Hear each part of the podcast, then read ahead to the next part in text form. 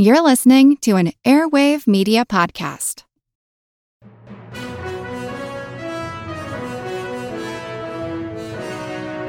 We interrupt your scheduled program with this breaking announcement.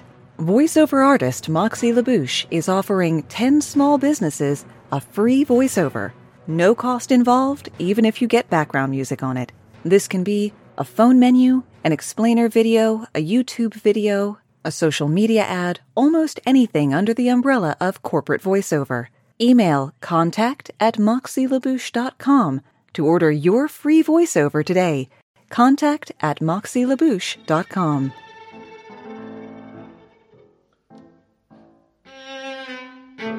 The tiny mouse sized pygmy tarsier is a nocturnal primate native to Indonesia. They're not monkeys, but prosimians like lemurs and slow lorises. They have big eyes like a Furby, but they're only about four inches long, and most of that is tail. Precious little was known about them, as they were believed to have gone extinct in the early 20th century. Then, in the year 2000, a scientist found one in a rat trap, very much dead. My name's Moxie, and this is your Brain on Facts. Another day is here, and you're ready for it. What to wear? Check. Breakfast, lunch, and dinner? Check. Planning for what's next and how to save for it? That's where Bank of America can help. For your financial to-dos, Bank of America has experts ready to help get you closer to your goals. Get started at one of our local financial centers or 24-7 in our mobile banking app. Find a location near you at bankofamerica.com slash talk to us. What would you like the power to do? Mobile banking requires downloading the app and is only available for select devices. Message and data rates may apply. Bank of America and a member FDIC. Welcome to part two of two about endlings, the last of their kind. It's going to be a little bit sad, but I promise not a complete downer throughout. I wouldn't do that to you. If you're the kind of person who prefers to call werewolves lycanthropes, then you, like me, hear the name Tasmanian tiger and immediately correct it, in your head or out loud, to thylacine. The thylacine was native to the islands of Tasmania, obviously since it's the Tasmanian tiger, as well as New Guinea and the Australian mainland, where it had been evolving away happily for two million years or so. It's called the Tasmanian tiger because it had a stripy lower back, though the less used name Tasmanian wolf is at least as appropriate because of its canine like characteristics. They were the largest known carnivorous marsupials in the world, about two feet tall, weighing 60 pounds or 27 kilos. The size of a dog who's not quite big enough to be a big dog by my standards, but still too big to get on many apartment leases. The thylacine was a nocturnal hunter, though scientists debate what its primary food source was, if it went after lots of tiny creatures like the antechinus, or a few larger creatures like wombats. Bonus fact the male antechinus mouse is so utterly dedicated to mating during the mating season that he'll go at it for 12 hours straight, for consecutive days on end, not bothering with paltry distractions like food, water, or sleep, until he actually mates himself to death. But back to the thylacine. The thylacine is one of only two marsupials known to have a pouch for both sexes. The other species, which is still with us, is the water possum from Central and South America. The pouch of the male thylacine served as a protective sheath for their genitals, making them sort of internal external genitals. Roughly 2,000 years ago, the pouched predator began to disappear from Papua New Guinea and Australia, perhaps due to competition from the dingo. The dingo is considered to be the first introduced species in Oceania, though no one's quite sure who introduced them. Among the frontrunners are Indian mariners who may have traveled to Australia, the seafaring Lapita people who spread eastward into the Pacific from East Asia, or traders from Timor and Taiwan who sailed through Southeast Asia. The dingo began outcompeting the thylacine centuries before European settlement, at which point there were around 5,000 of them left. Things got markedly worse for the tigers in Tasmania after sheep were introduced in 1824. The European settlers took a dim view to native animals eating the livestock they'd introduced into the predator's environment.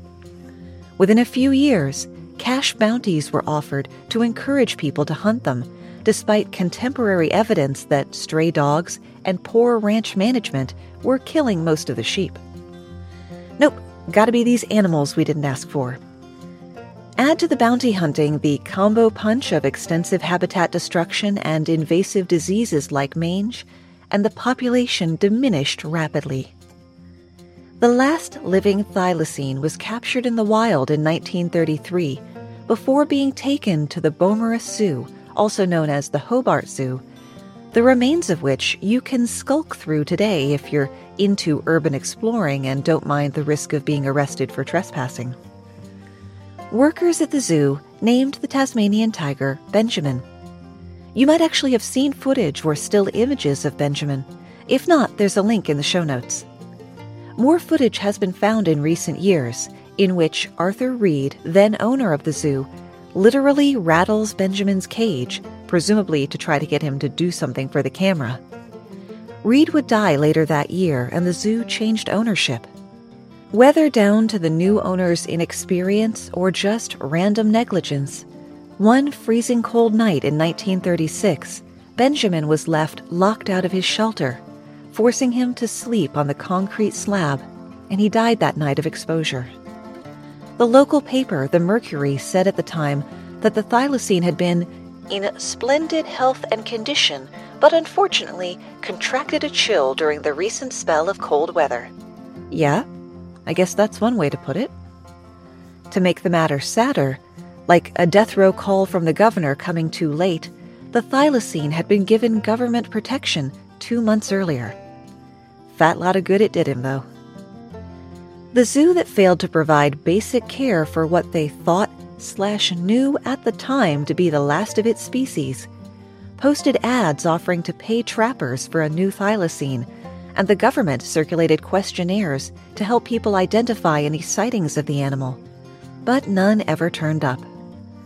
No confirmed thylacine sightings have been recorded in the 90 odd years since Benjamin's unceremonious demise despite extensive searches and hefty rewards offered for convincing evidence.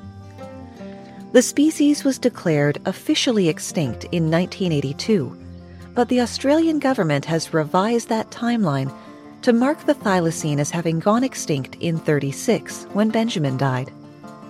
Some people do hold out hope, though. Reports come in every now and then of people in the bush who think they saw a Tassie tiger but no evidence could be turned up to substantiate them.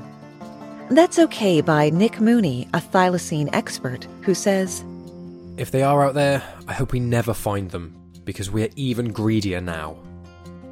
Although extinction is a natural phenomenon, it occurs at a natural background rate of about 1 to 5 species per year. Scientists estimate we're now losing 1 to 10 thousand times the background rate. Literally dozens of species going extinct every day from habitat destruction, exploitation, and climate change. Sometimes, though, we really excel ourselves. Take, for example, the passenger pigeon, possibly the most abundant bird on Earth. Early 19th century estimates put their population somewhere between 3 and 5 billion with a B individuals, about a third of today's total North American bird population. Records in the 1830s tell of passing flocks that darkened the sky for days at a time. They nested in trees in such great numbers that their weight would break off all the branches. There were contests to see who could shoot as many of them as possible in a certain period of time, with one winner shooting 30,000 birds in one contest. By 1900, there were zero left in the wild. The last captive specimen, a pigeon called Martha in the Cincinnati Zoo, died alone in 1941. The history of the passenger pigeon can teach us a lot about how and why species become extinct. Spoiler alert for the why, it's often us. Native Americans relied on passenger pigeons for food as the European settlers would, but by and large, they had learned to harvest the species in a sustainable way. It was common in parts of North America to eat only the young pigeons that were hunted at night, since this didn't seem to scare away the adult birds and prevent them from re-nesting and reproducing. But around the year 1500, a more aggressive variant of human came to the continent. Were Europeans to blame for the passenger pigeon's extinction? Not entirely, though still mostly. A 2014 study published in the scientific journal PNAS strongly suggests that humans were just the final straw in destroying a species that was already vulnerable and headed for trouble. The researchers asserted that despite their once enormous numbers, the passenger pigeon, whose population figures could vary widely, were already in danger. Studies of the genetic variation of the species using an investigative method called PSMC formed the background of this theory. The PSMC, or Pairwise Sequentially Markovian Coalescent Method, don't ask me what that means, can use the information in the genes of a single individual of a species to map the history of the species. You should therefore be able to see how the species developed over many generations and estimate how many individuals there were at any given time, all based on a single genome. Using this method, researchers found that the number of passenger pigeons was in free fall even before the arrival of Europeans. Although the species might not have gone extinct, left alone, it would have shrunk dramatically, maybe to only a few hundred thousand individuals. It sounds almost too good to be true that you can come up with something so definitive based on information from just one or a few individuals. And in this case, it is, at least if we believe a newer study published in the journal Science. That study claims the PSMC method can't be used on passenger pigeons. This study's research provides completely different results. The PSMC is based on the assumption that genetic variation occurs relatively evenly all along the chromosomes that constitute a genome. In passenger pigeons, most of the genetic diversity was found at the ends of the chromosome. The middle of the chromosome showed little variation from one generation to the next as a result of the selection on those genes.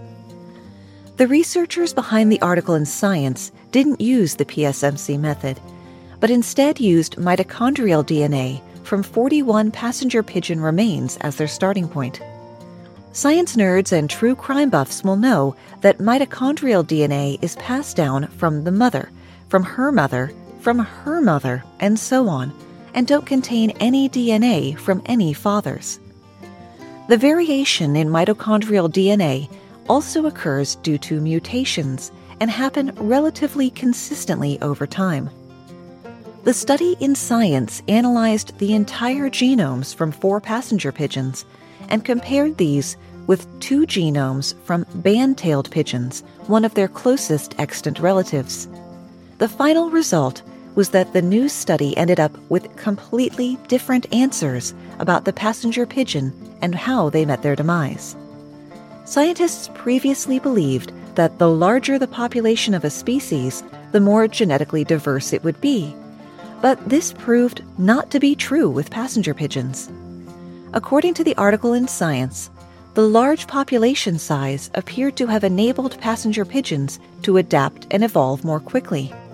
The fact that beneficial mutations became incredibly dominant very quickly led to the disappearance of genetic variants. This in turn led to the genetic diversity in the passenger pigeon being surprisingly low in relation to their numbers. This may have made the species more vulnerable to changes in their environment. The same fate befell the large grasshopper Melanoplus spretus in the western United States. It went from a population of several trillion to zero in just a few decades, possibly from farmers destroying its breeding grounds and the grasshopper being unable to adapt. When you need mealtime inspiration, it's worth shopping Kroger, where you'll find over 30,000 mouthwatering choices that excite your inner foodie. And no matter what tasty choice you make, you'll enjoy our everyday low prices, plus extra ways to save, like digital coupons worth over $600 each week. You can also save up to $1 off per gallon at the pump with fuel points. More savings and more inspiring flavors make shopping Kroger worth it every time. Kroger, fresh for everyone. Fuel restrictions apply. While a lack of genetic diversity made the passenger pigeon susceptible to changes, it was still humans ultimately that did it in. People ate passenger pigeon in huge amounts, but they were also killed because they were perceived as a threat to agriculture, sort of foreshadowing of Mao and the sparrows. As Europeans migrated across North America, they thinned out or eliminated the large oak forests that the pigeons depended on for their primary food source acorns. The advent of the locomotive engine was a boon to the commercial pigeon hunter because it meant big barrels of little birds could be loaded up and shipped to other cities. The pigeons were probably dependent on a large flock size to reproduce. Their instincts didn't work when only a few individuals were scattered hither and yon. As the species was already dying out, 250,000 birds, the last big flock, were shot in a single day in 1896. That same year, the last wild passenger pigeon was observed in Louisiana, and then shot. Shooting the last of something is sadly not rare in the annals of animals that aren't here anymore. The culprit here is less the hunter than it is his boss a private collector, or even a scientific institution. History is littered with the stuffed and mounted carcasses of animals that were the last of their kind, bagged by overzealous collectors who didn't stop to consider the cost of the kill. In collecting's heyday, bagging a rare specimen was a point of pride for naturalists, and wealthy wildlife lovers amassed taxidermied animals the way other people might accumulate art.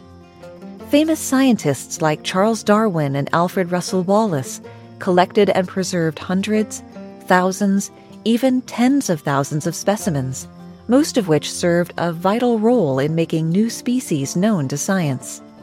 But collectors who traveled to the world's most remote regions in search of as yet unknown animals also had an Indiana Jones like swagger. Competition to find something first was fierce and institutions vying for new and exotic specimens meant that dozens of researchers and hunters would go tramping up mountains and into jungles, all looking to kill the same animal. Among the most famous victims of this practice was the great auk, a now extinct North Atlantic bird with a tuxedo like plumage and ungainly wattle. Its population had been decimated by demands for its down feathers. The auk was already teetering precariously when naturalists and museums took an interest in it in the 19th century. The centuries long cool spell in the Northern Hemisphere, known as the Little Ice Age, had decimated their population. Humans came in to finish the job. The birds stood nearly three feet tall and sported thick plumage, making them a valuable food source and even more valuable commercial product. Adding insult to injury, its clumsiness on land and inability to fly made it a pretty easy target. Paradoxically, it was the great auk's sudden rarity that made scientists so eager to kill them. According to the Smithsonian, the great auk's classification as endangered in 1775 led to increased demand for specimens. A single bird could be sold for upwards of $16 in the early 1800s, a full year's wages for the average person. No longer hunted for its meat and down, the great auk and its eggs became a target for their scientific value. On July 3, 1844, a group of fishermen caught two auks on a remote island off the Icelandic coast. The fishermen strangled the birds to kill them while doing minimal damage to the body, and didn't even eat the eggs, just crushed them. I could have at least respected an omelet, you know? The carcasses were then sold to a chemist in Reykjavik who stuffed and mounted the birds and preserved their eyes and internal organs in jars of alcohol. And no one on record has seen a great auk since. The Great Auk was actually the logo for something I did in elementary school in fifth grade called the Knowledge Master Open. It was a kind of Battle of the Brains tournaments for the little kids, I suppose. We were eliminated in the first round, dead as a dodo. The dodo, of course, being the poster child for extinction, probably because we effectively lost them twice. How was that for a segue, huh? Now, most people are familiar with the sad story of the dodo. This plump, flightless bird was so tasty and so relatively tame that it was hunted to extinction within a century by Dutch sailors arriving on the Isle of Mauritius in the Indian Ocean. Fewer people realize, though, that the story is mostly false. Were these flightless birds tasty? Probably not, since the waste pits of the early Mauritian settlements are filled with animal bones from Dutch dinner tables, but there's nary a dodo bone amongst them. Dodos also weren't as plump as you see in illustrations. The pictures our pictures are based on were probably made of overfed captive birds or poorly taxidermied specimens. In the wild, the dodo was a much leaner bird. Were they hunted to extinction? Mm, unlikely. Mauritius was blanketed in thick, impenetrable rainforest, and dodos deep in the heartland would have been well beyond the reach of even the most committed hunter. How can such an icon of human induced extinction be so misunderstood? The answer lies in the shameful way the dodo was treated after the last bird died about 350 years ago. We have this continuous series of tragedies, forgetting the dodo over and over again, says Leon Claessens of the College of the Holy Cross in Worcester, Massachusetts. But perhaps no longer. Because of the work of Claessens and his colleagues, including Julian Hume at London's Natural History Museum and Kenneth Unpronounceable from the University of Amsterdam, science is finally giving the dodo the attention it deserves. Tracing the dodo's evolutionary process is tricky business due to the island's acidic soil and humid tropical climates, which combine into an environment not conducive for the formation of fossils. All we can say for sure is that the dodo evolved at some point in the past 8 million years. How's that for a margin of error? Simply because it was 8 million years ago that Mauritius, a volcanic island rather like Hawaii, first rose above the waves. Of course, the dodo's extinction is sadly easier to pin down than its origins. Dutch sailors probably first encountered the bird in 1598 but the sailors themselves didn't make much of a contribution to the dodo's extinction, says Claessens.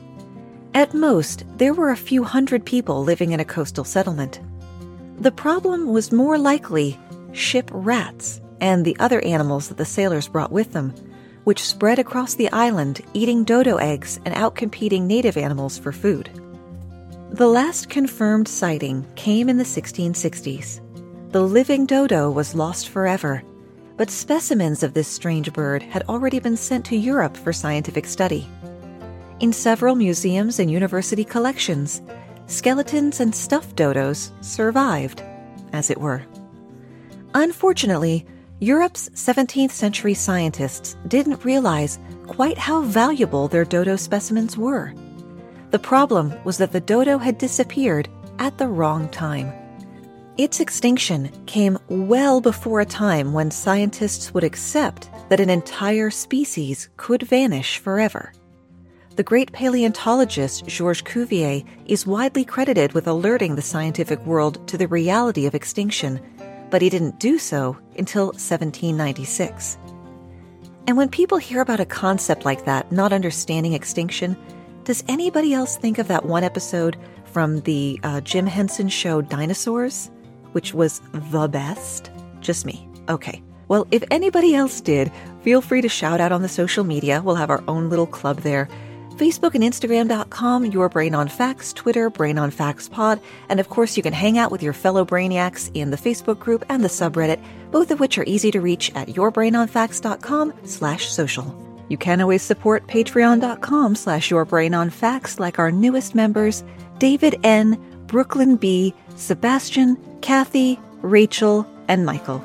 In addition to special merch and the ability to vote on upcoming topics, supporters also get ad free versions of the episode as far in advance as I can actually get it done. So, this meant that 17th and 18th century museum curators felt confident there must be more dodos out there somewhere to replace any specimens that became damaged or were discarded. Specimen damage and loss was rampant, especially at a time when taxidermy was still, we'll call it, unrefined, and museum records were, at best, relatively crude. There used to be a complete dodo at Oxford, but they discarded the majority of the specimen in the 1700s. They kept just the head and one foot. The British Museum also had a dodo foot, but they plumb lost track of it about a hundred years ago. There is also a dodo skull in Copenhagen and part of a beak in Prague. And that's about it. The dodo might have fallen into obscurity forever if not for the work of two Victorian researchers, Hugh Edwin Strickland and Alexander Gordon Melville. Normally, if you have three names, I assume you're a serial killer. In 1848, they published a monograph, The Dodo and Its Kindred. Inadvertently, Strickland and Melville had kick-started a wave of dodo mania, which arguably reached its peak when the bird was featured in Lewis Carroll's Alice's Adventures in Wonderland which I would argue did more to help us remember the dodo than any scientific efforts.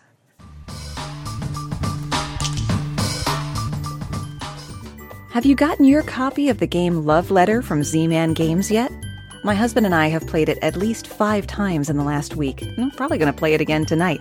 It's a fun card strategy game where you're trying to get your letter of intent to the princess, and you have to carefully choose who you're going to have help you with that task.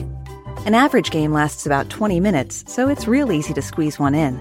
I've been enjoying it particularly because the small number of cards means I have a realistic chance of actually figuring out what my husband is holding. I don't get that in a lot of card based games. It comes in a beautiful red velvet bag, and don't you just love little velvet bags? Small enough to take with you anywhere, marked for children 10 and up, but you know, I'd let a really clever 8 year old play it. Plus, Love Letter costs less than two drive through value meals. You can get your copy of Love Letter from zman.com, your local Target, or, and I underscore this one, your local game store, brick and mortar mom and pop shop you really need to have a copy of Love Letter from Z Man Games. Here on Your Brain on Facts, I may not have all the answers, but if your question is how can I find a sponsor for my small podcast, I do have the only answer you need Podcorn. Podcorn is a marketplace that connects podcasters and businesses, many of them small businesses, to create ad campaigns that work for both parties. This is not a situation where you're going to have to have 25,000 downloads per episode before anyone will even look at you. Podcorn is easy to use, free to set up. You retain all of the rights to your podcast and everything else, and you get to tailor the ad campaign in a way that works for you and the sponsor, whether it's a host read ad or an interview. You can get started today by going to podcorn.com. It's like popcorn, but for podcasts. Podcorn.com. Launching today on our TeePublic store, which you can reach through yourbrainonfacts.com slash merch, is indisputably the single greatest piece of merch ever made by anyone ever of all time.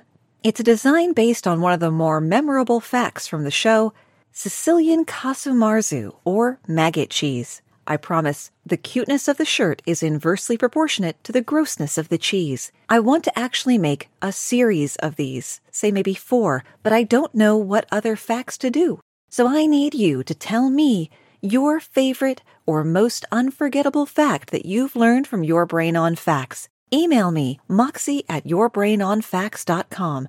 If you do nothing else I ever say, please check out this t-shirt. With all the advances in scientific processes and thinking, we've surely moved past hunting specimens for display and study. Right? Right? Yeah, it's nice to think that. In 2015, Christopher Filardi of the American Museum of Natural History scoured the highlands of Guadalcanal in the Solomon Islands for a bird he's been searching for for two decades the mustached kingfisher. Described by a single female specimen in the 1920s, two more females brought to collectors by local hunters in the early 50s, and only one glimpsed in the wild, he wrote. Scientists have never observed a male. Its voice and habits are poorly known. Given its history of eluding detection, realistic hopes of finding the bird were slim. But he did it. After setting nets across the forest, he and his team secured a male specimen with a magnificent all blue back and a bright orange face, at which point his team collected it. Collected, in this case, means euthanized. While this wasn't trophy hunting, some outrage did ensue. The controversy led the Audubon Society, which had previously published a piece innocently titled Mustached Kingfisher Photographed for First Time, to add an editor's note for context. This story has been updated to clarify that the bird was euthanized and the specimen collected. A researcher on Filardi's team, it added, told Audubon that they assessed the state of the population and the state of the habitat and concluded it was substantial and healthy enough that taking the specimen the only male ever observed by science, would not affect the population's success. Filardi was also compelled to write an op ed for the Audubon Why I Collected a Mustached Kingfisher. I have watched whole populations of birds decline and disappear in the wake of poorly managed logging operations and more recently mining. On this trip, the real discovery was not finding an individual mustached kingfisher, but discovering that the world this species inhabits is still thriving in a rich and timeless way. Filardi stressed that, among Guadalcanal locals, the bird is known to be unremarkably common. He explained how he and his team made the decision, neither an easy decision nor one made in the spur of the moment, to collect the bird with reference to standard practice for field biologists. And he said that killing one kingfisher might help save them all. Human beings have not been good custodians of the earth and its creatures. Somebody had to say it. It's the critically endangered Sumatran elephant in the room. We're so bad at taking care of wild animals, we can't even take good care of their remains, as we saw with the dodo. We see this clearly again with the quagga. What's a quagga, you ask? As well you might, but hold on, because I was just about to tell you. Imagine you're printing the stripes on a zebra with a brown base coat and you're working from top to bottom, and you run out of toner about halfway through.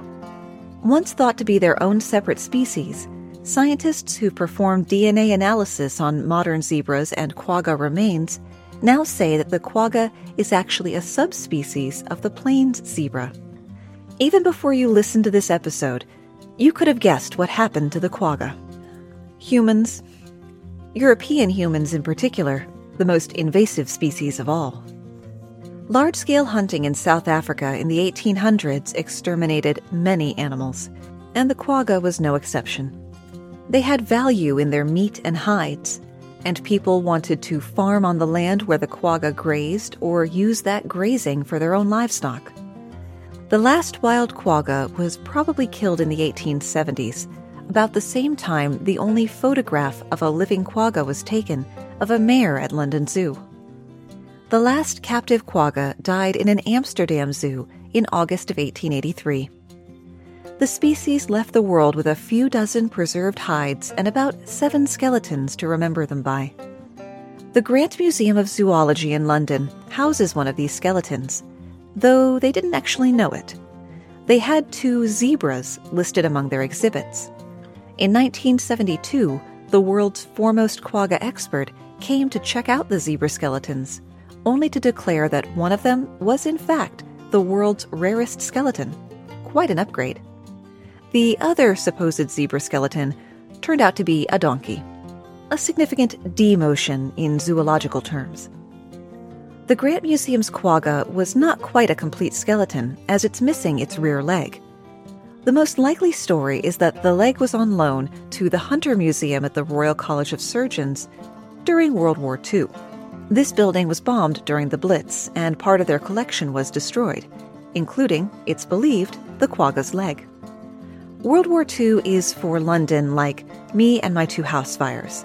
If I can't find something I remember having a long time ago, I assume that's what happened to it. A group called the Quagga Project, started by Cape Town University professor Eric Harley, is working to bring the quagga back from the dead. Harley hypothesizes that the genes which make the quagga a quagga, its own separate subspecies, would still be present in the DNA of zebra and could be manifested through selective breeding. So that's what they've been doing. With each new group of foals, the distinct coloring has become stronger and more defined. The progress of the project has in fact followed that prediction. And in fact, we have over the course of four to five generations seen a progressive reduction in striping, and lately an increase in the brown background color, showing that our original idea was correct, says Harley. The project has not been without its critics. Some have called the project a stunt, saying all they've created is a slightly different looking zebra, without taking into account the ecological adaptations or behavioral differences in the original quagga. Another project lead admits these animals might not be genetically the same, and there might have been other genetic characteristics and adaptations that we haven't taken into account. As a concession to the not invalid detractions, these new quasi quaggas are called Rue quaggas, after Reinhold Rue, one of the project's originators. What we're saying is you can try and do something, or you could just not. And I think us trying to do, trying to remedy something, is better than doing nothing at all. You gotta give him that much. And that's where we run out of ideas, at least for today. But that wasn't all for the pygmy tarsier. In August 2008, a research team found four pygmy tarsiers in Lore Lindu National Park in central Sulawesi. Hailed as a rediscovery, the species' status as extinct was officially expunged. Using mist nets, the researchers successfully captured two males and one female and fitted each with a tracking collar to track their movements before releasing them. The fourth pygmy eluded capture escaping into the forest. So, who knows how many there really are? Thanks to our guest quote readers for this week's episode Mike Burton from the Genuine Chit Chat podcast, Steve Appel from mancavepodcasting.com. Remember, you can always find the source links and the script at yourbrainonfacts.com. Thanks for spending part of your day with me, and stay safe.